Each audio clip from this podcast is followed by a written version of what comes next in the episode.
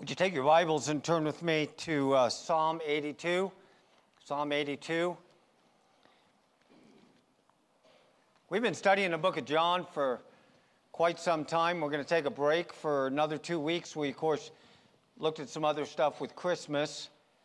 And um, as we think about the new year, I just wanted to bring a short little series out of this psalm. I'll give you a little bit of explanation of that a little bit later in the message as to why. Um, th- this is not one of those psalms that's nearly as well known as other psalms. You know, if I asked you, what is your favorite psalm? It might be the 23rd psalm. Uh, it might be the 25th psalm. You know, you have your psalm that maybe has just been very meaningful to you in, in your life and um, that God has probably used to encourage you at various times. Uh, if I asked that question of people in this room, you know, what's your favorite psalm? I doubt if any of you would have said, I just love Psalm 82. It's kind of obscure. Actually, when we read it, you're probably going to be asking yourself, why in the world are we studying this? How does this fit with the new year? And I hope as we go through it this week to kind of set the foundation, it will really help you understand where we're going for next week when we tie it all together. But I want us to see how important this concept is. What we see in the 82nd Psalm. We live in dark days, don't we? There's craziness out there. Uh, I had a brother visiting with us this week. It was good to see him, my older brother. Haven't seen him much in the last 30 years, and he stayed with us for a few days and really had the opportunity to connect with him. And he's an attorney down in South Carolina. And he does a lot of different stuff um, defending. He used to be a prosecutor. He was a prosecutor for about 30 years, and now he's a defense attorney. So he's kind of wearing the, the other shoes. And he's had some interesting cases he was explaining to me, and really kind of some amazing things that he's involved in. One of the things he's doing is he's, doing a lot of Title IX stuff at, uh, I think it's Clemson University.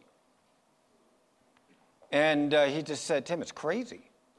It's crazy uh, what's going on with the transgender stuff and, and the kind of stuff that he's having to defend and how he's trying to. And you look at what's going on in our country, you look at what's going on in the world, you look at events, you look at philosophies beliefs that are undergirding our system and are undermining it. And, and so many times, uh, one, one of the questions I've had repeatedly in the last probably four months from many people is why do people hate Israel so much? Why do people hate the Jews? I hope that as we go through this study, we can get a little bit of a glimpse behind the scenes at some of the things that have laid foundations for all of the darkness that we now see in our world. That we can expect as we get closer to the Lord's return will only get worse. So let's read the psalm, then let's look to the Lord in a word of prayer, ask his blessing, and we'll jump right into it. Psalm 82. God has taken his place in the divine council. In the midst of the gods, he is holding judgment. How long, now this is God, how long, speaking to the gods, how long will you judge unjustly and show partiality to the wicked, Selah? Give justice to the weak and to the fatherless. Maintain the right of the afflicted and the destitute. Rescue the weak and the needy. Deliver them from the hand of the wicked. And then he is speaking of humanity here in general. They have neither knowledge nor understanding. They walk about in darkness. All of the foundations of the earth are shaken. I said, You are gods, sons of the Most High, all of you. Nevertheless, like men, you shall perish, and you shall fall like any other prince. Arise, O God, judge the earth, for your inheritance is all the nations. Let's look to the Lord in word of prayer. Father, as we come before your word today, I pray that, Lord, you would bless us in your word, that you would teach us. That, Lord, as we look at the events, we look at current events around us and the craziness that kind of surrounds us, help us to understand the interplay between the unseen realm, spiritual realities, and the physical realm. And how these things are intertwined, even as we saw in our scripture reading today in the book of Job. How events in heaven, when Satan accused Job, had ramifications on earth when God allowed him to touch everything that Job had. Lord, help us to understand these truths. Give us insight by your Spirit. In Jesus' name, amen. So here's the reason we're doing this study. Uh, there's just a couple things that I want to draw to our attention. First one is when we were looking in John chapter 8, especially in verse 44, there in that chapter when we were studying it, Jesus was talking to the Jews of his day and he said, You're of your father the devil and the works of your father you will do. He was from the beginning a murderer. He did not abide in the truth. And so, there in John chapter 8, we talked some about the kingdom of darkness. And that kind of laid some thinking in my mind for where we're going. Also, when we get to John chapter 10 in a couple of months, when we get there, we're in chapter 9, that's what we're going to be beginning. But when we get to chapter 10, there is an interaction where Jesus quotes from this psalm that we read today.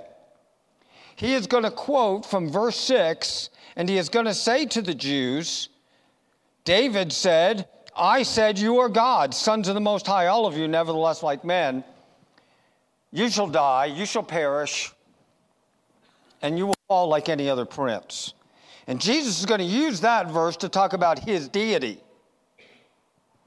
And so as we study this, I hope this sets a little bit of context for what we study eventually when we get to John chapter 10, and maybe it'll whet your appetite for that, and that will help you understand it when we get to John chapter 10. Another reason is because of question. This summer, in the month of May, an individual came up to me and asked me about Psalm 82. This is the beginning of the month of May. And I knew we would be looking at this later when we got to John's Gospel, chapter 10. But honestly, I had never given much thought to Psalm 82. It had never been big on my radar. And this guy had a question about what was going on here. And, and, so I read it, I began to think about it. And for the last whatever months that is, since the month, month of May, this psalm has just been percolating in my brain. So now you get the overflow of my percolations. Okay? Also, because of current events, like I already mentioned. All the darkness, all the oppression, all the confusion. Where does that come from? Why is that in our world? And then there's also some books out there. I haven't read either of these books, but nevertheless, I bet many of you have read the one. There are two well known books that are out there right now. One is called The Return of the Gods. Have any of you seen that book? Return of the God by a guy named Jonathan Cahn. I think his name is Jonathan. Um, I, I actually was given that book. I perused it real briefly, but I haven't read it. And the reason I didn't read it was I didn't want you, when you sit here, if you've read that book, to just hear me preaching what Jonathan Cahn said. So I haven't read it, but I probably will someday. But I know it's kind of on the bestseller list, The Return of the Gods. There's another book out there called The Unseen Realm, if you're interested in this topic. The Unseen Realm is, you know, this is more of a popular book. This is more of a scholarly work written by a guy who was a uh, doctor of uh, theology at Liberty University. His name is Michael Heiser. Michael Heiser went home to be with the Lord this year, but he wrote this book, The Unseen Realm, in which he deals with many of these things. I haven't read that book either, but this book was what really formed the question that the individual asked me about this psalm. So, having said that, let's look at it. First of all, as we begin to look at the psalm, notice with me the, the inscription or the ascription of the psalm. Who wrote it? It says it is a psalm of Asaph. a psalm of Asaph. Many of the psalms were written by King David. But there is also a subset of Psalms that were written by a guy named Asaph. Now, we're not going to take much time with this, but Asaph was really the worship leader of Israel who had been appointed by King David. We read about him in the book of Chronicles. And he was appointed by King David to write the hymnody or the Psalms and then to preside over the temple singers. So when the temple singers sang, they were singing contemporary music, weren't they? It was contemporary to their time. It were songs that were coming off the pen of Asaph. He would take them and he would give them to the temple musicians and the temple singers, and they would sing them repeatedly, day in, day out, to accompany all of the sacrifices that were going on in Israel. Now, remember, there really weren't worship services the way we think of them in the temple complex. That happened in the synagogue. The temple complex was a place of sacrifice. Nevertheless, people would come there and would worship. People would come there and pray. And accompanying that would be the praises of Israel um, in David's day. And of course, this is at the tabernacle because it predates Solomon's temple, but it's the tabernacle. And uh, so there was continual worship and praise going on. And uh, they were psalms that were written by various people. Now, I want to deal with this real quick because I want to get into the meat of the message. But if you got a study Bible and you started reading about Psalm 82 while I was reading it, you will have noted there are various interpretations about what in the world is this talking about. So I want to just deal with those various interpretations real quickly, and then we'll go the direction that I believe this psalm is referring to. There is mention here on various occasions in this psalm of, notice this, small g, plural with the S, gods. Did you notice that?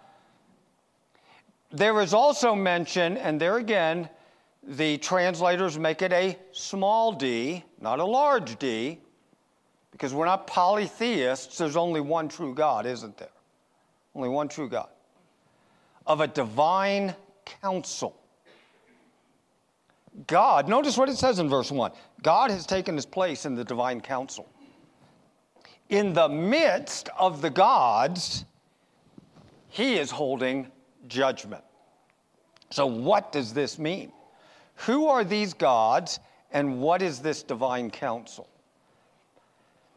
Now, I want to deal with this real quickly because I think it has bearing on our local community. Now, if we were in Chicago, Illinois, and you were preaching on this, it probably wouldn't even be on the radar, but because we're here where we are, it ought to be on our radar. And I just want to make note of it. And that is that there is a divergent reason, uh, a divergent view then we're going to take as Christians about what this council is that is taught by the LDS church. Now, in no way am I trying to knock you or knock people who come from an LDS background, but I do think we should just deal with the issue up front. Very straightforward. In other words, you know, if you today Maybe you're listening on the radio or you're going to watch us on the internet or maybe you're in our midst and you come from an LDS background. I'm not bashing your belief, but I do take issue with it. And it is important that we're clear. The, the LDS Church's official understanding of the person of God is very different than the historic Christian biblical explanation and understanding of who God is. One God. And so, if you come from that background, I would really encourage you to investigate the scripture closely as to, to understand who God is in his being and how he differs from what we're going to call the gods. It's an important issue.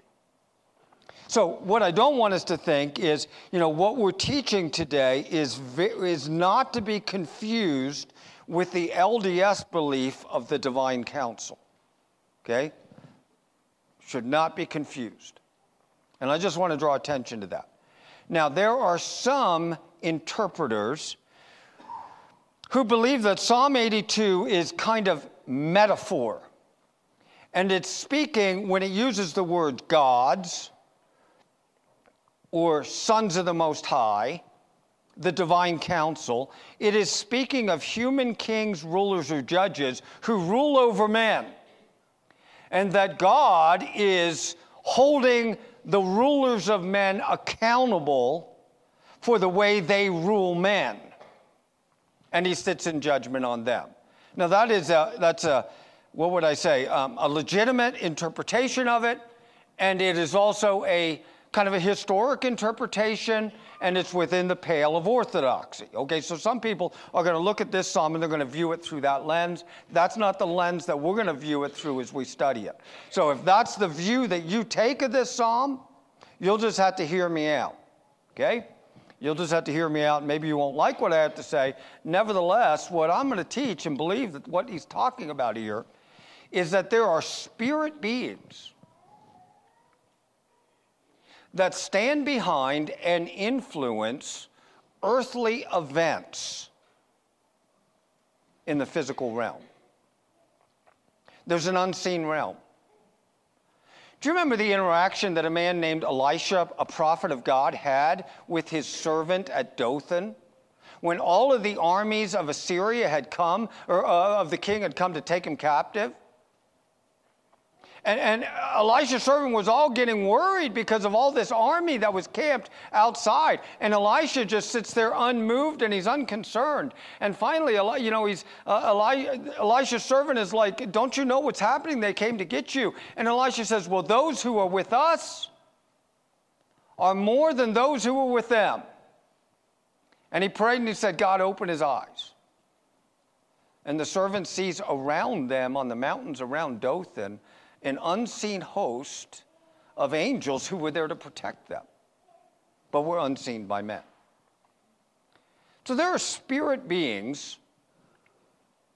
We're going to see this thread all through Scripture that stand behind and influence earthly events in the physical realm.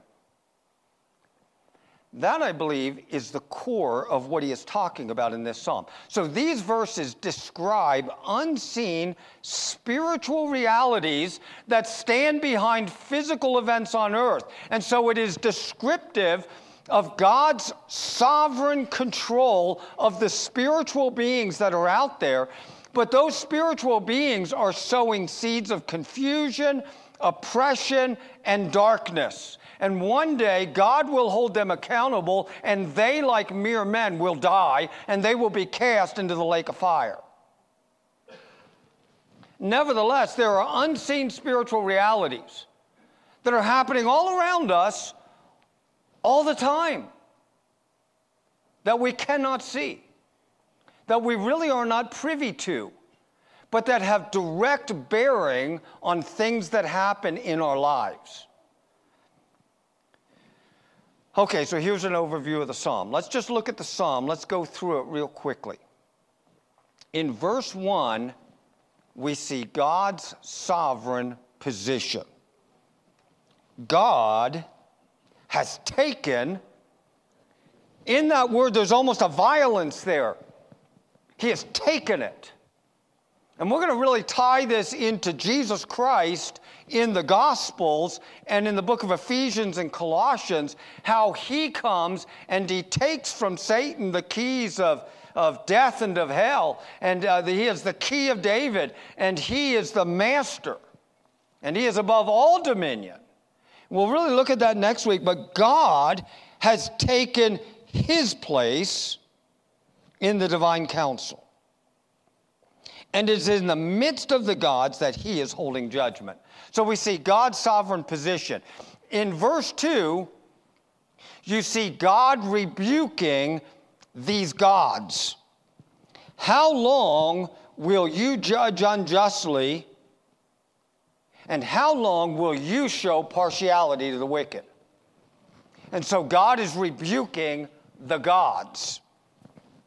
In verse 3 and 4, we see God's prescribed will for the nations, for the gods. He says in verse 3 give justice to the weak and the fatherless.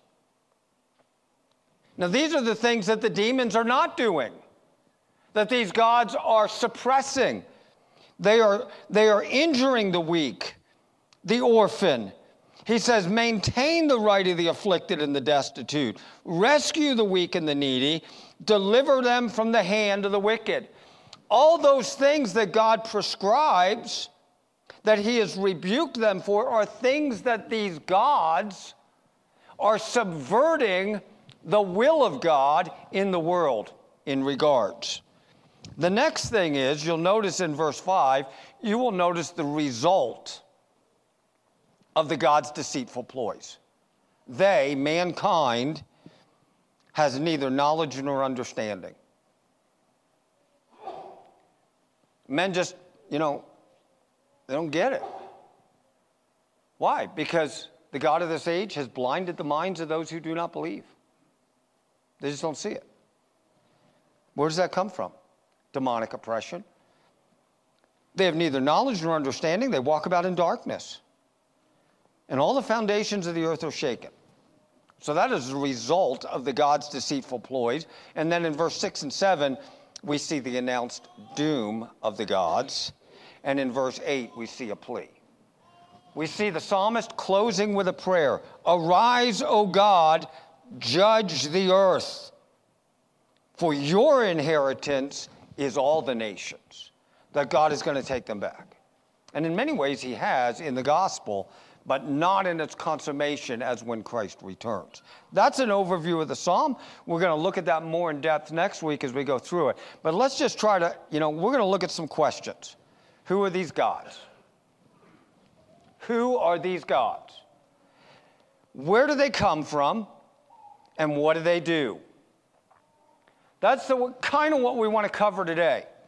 Who are these gods that are mentioned in Psalm 82? Where do they come from? What are they doing? And then how does this affect me? What is, you know, why does this matter? What's the big deal with it? Why is this important? Now, that what I want to do is begin by just giving you a little bit of lesson in the word God. The Hebrew word God simply means strong one, the strong one. There are two forms of it in the Old Testament scripture. One is, this is transliteration, so we're just taking a Hebrew word and putting it in English language, is two letters E L. E L. It is the masculine singular and it forms the word God. So in the Hebrew language, the name or the word God would be in the masculine singular L, E L. In the masculine plural, it is the word Elohim. Have you ever heard of the word for God, Elohim? Okay? It is a plural. Now, the context is very important in understanding it. Because many times, and where you really notice this is in Genesis chapter 1 and 2, in the beginning, God created. It uses the word Elohim, which is a plural. And then you see God talking to himself. Let us make man in our image. And so it is a plural. Now, why is it plural? Because the writers of Scripture is trying to draw our attention to the reality that, yes, there's only one God, but He exists as three persons. So it is really laying a foundation for our understanding of the Trinity. But many times in Scripture, when that word is used, it is not referring to the one true God. It is used to refer to what we are going to call gods. Gods. So, for instance, in the English language, context always determines meaning, doesn't it? So, if I say the word God, and I am referring to the one true God, I'm going to put what at the beginning of it? A capital G, right? Were you taught that?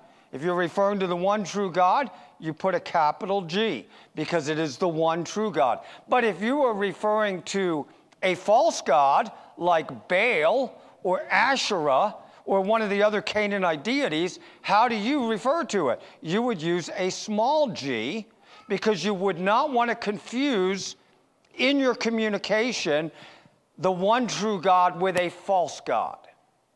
But we understand that all the time in language, we refer to false gods and we call them gods. But are there really false gods? Is there really a being or an entity out there that is Baal? No, there's not but we refer to an entity, a spirit being, as a God who is not truly the God Baal, but is a demon who stands behind it. Let me demonstrate this in the book of 1 Corinthians, chapter 8. Now, I'm going to put several passages together, but I want you to notice what he's saying. In verse 4, Paul is writing to the church, and he says about eating food that is offered to idols. For time, I can't give you a big explanation of that, right? But if you know anything about the Bible, you know what this issue is. There was food that was offered in temples to false deities, and then it was sold in the marketplace. And Christians are wondering is it okay to eat that prime rib that was offered to a false God? Is that a sin? And so they have this really legitimate question. So Paul says about eating food offered to idols, what does Paul say? We know an idol is nothing. It is nothing. It's just an idol. We know an idol is nothing in the world, and there is no God but one. There's only one God. For even if there are so called gods, whether in heaven or on earth, as there are many gods and many lords, yet for us, we know we have this knowledge there is only one God. He is the Father, all things are from Him, we exist for Him, and there is one Lord Jesus Christ, all things are through Him, and we exist through Him. So, what is He saying? These beings, these entities that are called gods by the nations, are in essence, in reality, nothing. But Paul then says this notice this in chapter 10 My dear friends, flee from idolatry. Since an idol is nothing, is it good to just go and be in a temple where idols are worshiped? No, he says what? Flee it. Why? What am I saying? food offered to idols is anything, or that an idol is anything? No. But I do say that what they sacrifice, they sacrifice to who? Demons. And it's not to God. So, what does he say? This false God that is nothing behind that false God, in that idolatrous system, there is a what? A demon who is binding men and is giving them darkness and is holding them under its sway. So there is a demonic influence that stands behind these beings that are called gods. So, what is the identity of these gods? Let's go a little bit deeper into this. First of all, he calls it a divine council. Secondly, he mentions gods in verse 1 and verse 6. And then in verse 6, he calls them sons of the Most High. Notice this link. These gods are what? These false gods are nothing, but behind those false gods, there's a what? A demon, and that demon is called a what? a son of God. It's called a son of God. Now, what does that mean? Why is he called a son of God? Well, let's go into this and think about it for a few minutes this morning. These sons of God that we see mentioned in this text and in others is it is a name that is used in scripture to describe spirit beings. Many times we generically call them what? Angels. Good angels and bad angels. But we know there are many orders and types of angels. There's archangels, there's cherubim, there's seraphim, there's all kinds of beings. You read the book of Revelation, you read the book of Ezekiel, there are beings that are described that blow the mind. These beings are not created in the image of God like we are. But God created them, and He calls them in Scripture sons. They are sons of God. Now, let's go through some passages that bring this out. Okay? We're going to start in Genesis 6, then we're going to go to Job 1, that was read already, and then we're going to go to a very important one in the book of Deuteronomy. So you follow along. Genesis 6. Now, I'm putting this up on the screens. You may want to look at it in your Bible as well, because uh, I know if you got a study Bible, you're going to be looking at the notes on this one, right? Genesis 6. Now, there again, we could do like a whole series on this, and I get questioned about this one all the time. What in the world is this? But I want to just use it, even though we're not going to really re- go deeply into what is happening here. I want to just use it to, distra- to demonstrate the title. Verse 1 Mankind is multiplying on the earth. Pause, hold it, listen to me. When God made man, did he fill the earth with man? He filled the earth with elk, with deer, with moose, with everything else. But he put how many people on the earth? Two Adam and Eve and everybody descended from them. Correct? Understand that. When God created the spirit beings, He created all of them, a set number. That's why we call them a host. They did not descend from Satan and his wife, right? They were all created as a host, a set number. Mankind, on the other hand, began to multiply on the earth, and daughters were born to them. And what happened? Now, notice this the sons of God saw the daughters of mankind and said, Wow, she's a knockout.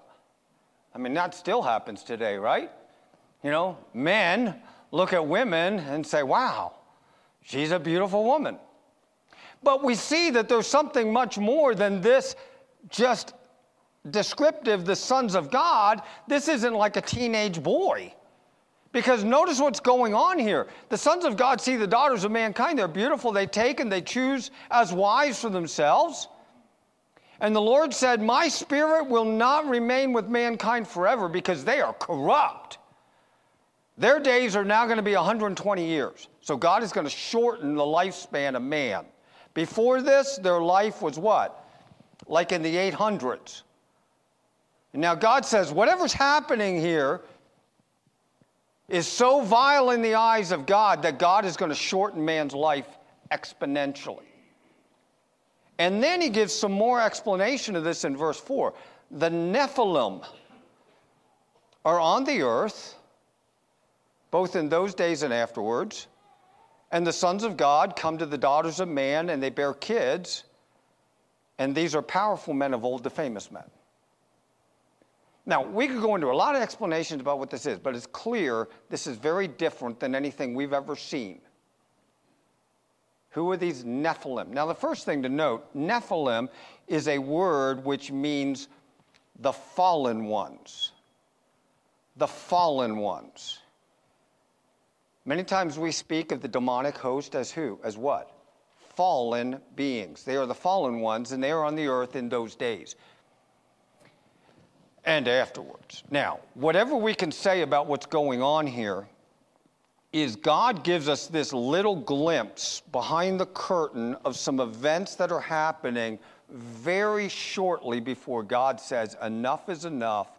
I'm going to wipe out all humanity. So, whatever's been happening here and whatever's going on here, all the different explanations, what is happening here is so vile in the eyes of God that God says, I'm done with it. But Noah finds grace in the eyes of the Lord, and God has him build a boat. So, let's just use that text sons of God. Now, let's go to the book of Job. Ben read this to us. He read a big section of it, but I'm just going to draw your attention to a couple verses. One day, the sons of God present themselves before the Lord.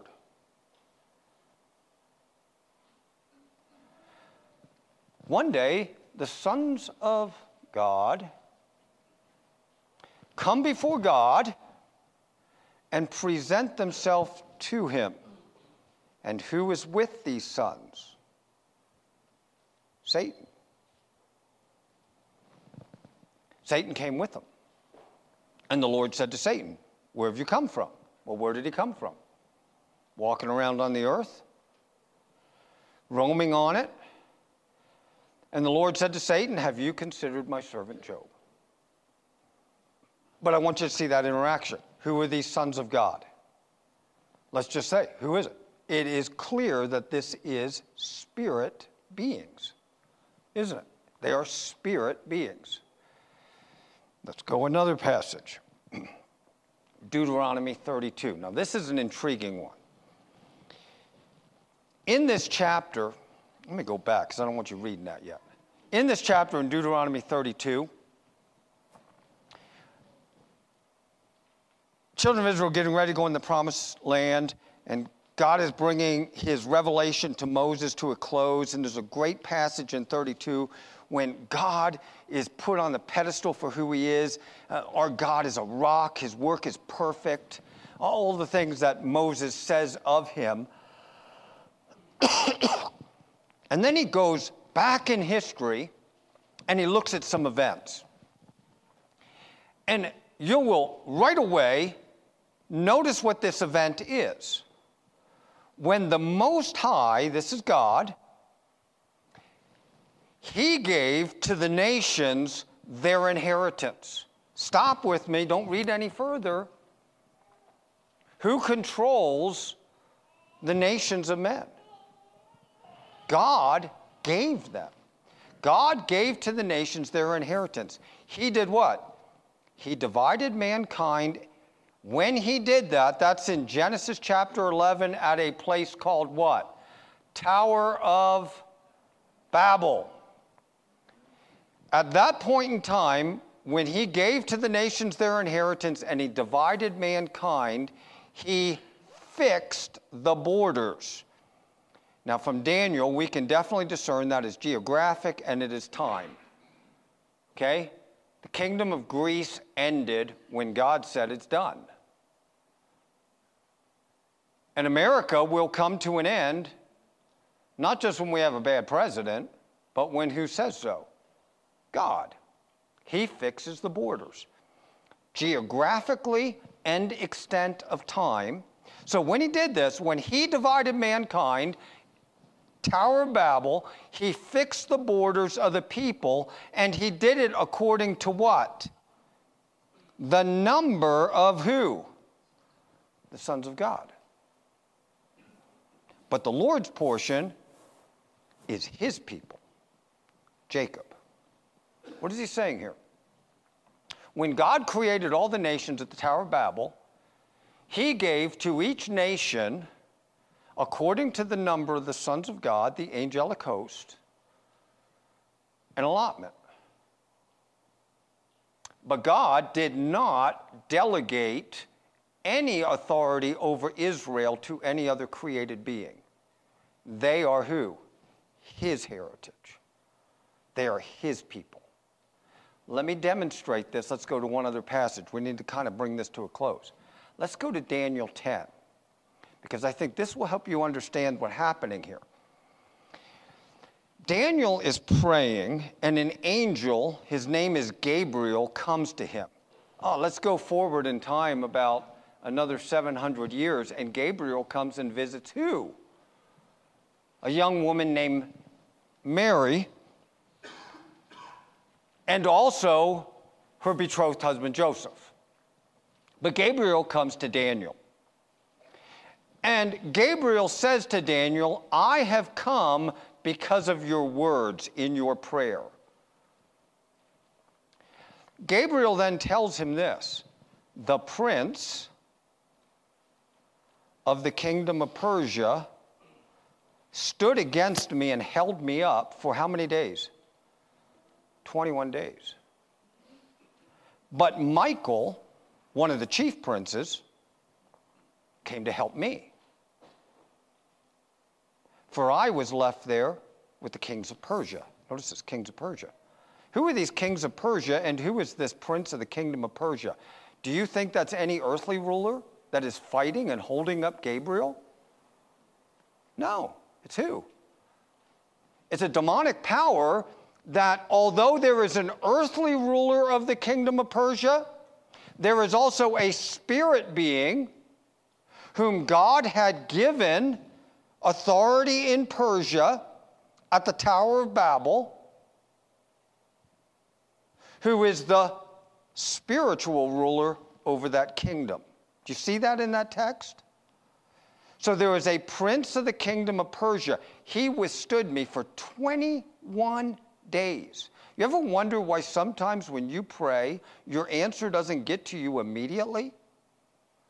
It's because there is a spirit warfare happening behind the scenes that we are not privy to. That's all interplaying in what's happening on earth. And then Gabriel says this I'm going to go back, when I'm done talking to you, I'm going to go back and fight against the king or the prince of Persia. And when I go, when I leave, then who's coming? Then the prince of Greece is coming. He's coming next. He's the next spirit being that's going to usher in the kingdom, the empire of Greece. And he's coming up next. So, do you see that interplay? Do you see these spirit beings and how they are affecting things on earth? Let's just kind of bring it to a close. Now, this is really interesting. In the book of Revelation, there are seven letters as a part of the book of Revelation to seven churches, aren't there? Ephesus, all these churches in Asia Minor. One of them is a church at a place called Pergamum. Now, most of us, you know, Pergamum does not figure heavy on our kind of knowledge of the ancient world. Pergamum is a city in Turkey, modern day Turkey. It is now, you know, the ancient city is in ruins, although these things were found. In Pergamum, there was a center of pagan idolatrous worship to the pantheon of the Roman gods and the Greek gods. This temple, you see this temple? Or, excuse me, not temple, this is an altar. It is called the altar of Zeus that sat at Pergamum. This has now been replicated in a museum in Germany. But it was found, that thing, the altar of Pergamum. On earth, men thought of it as the altar of Zeus. But in the book of Revelation,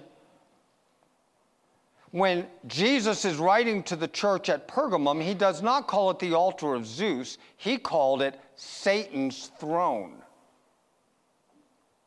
You live where Satan's throne is. And that's a direct reference to this altar, the altar of Pergamum. Now, here's where it gets intriguing.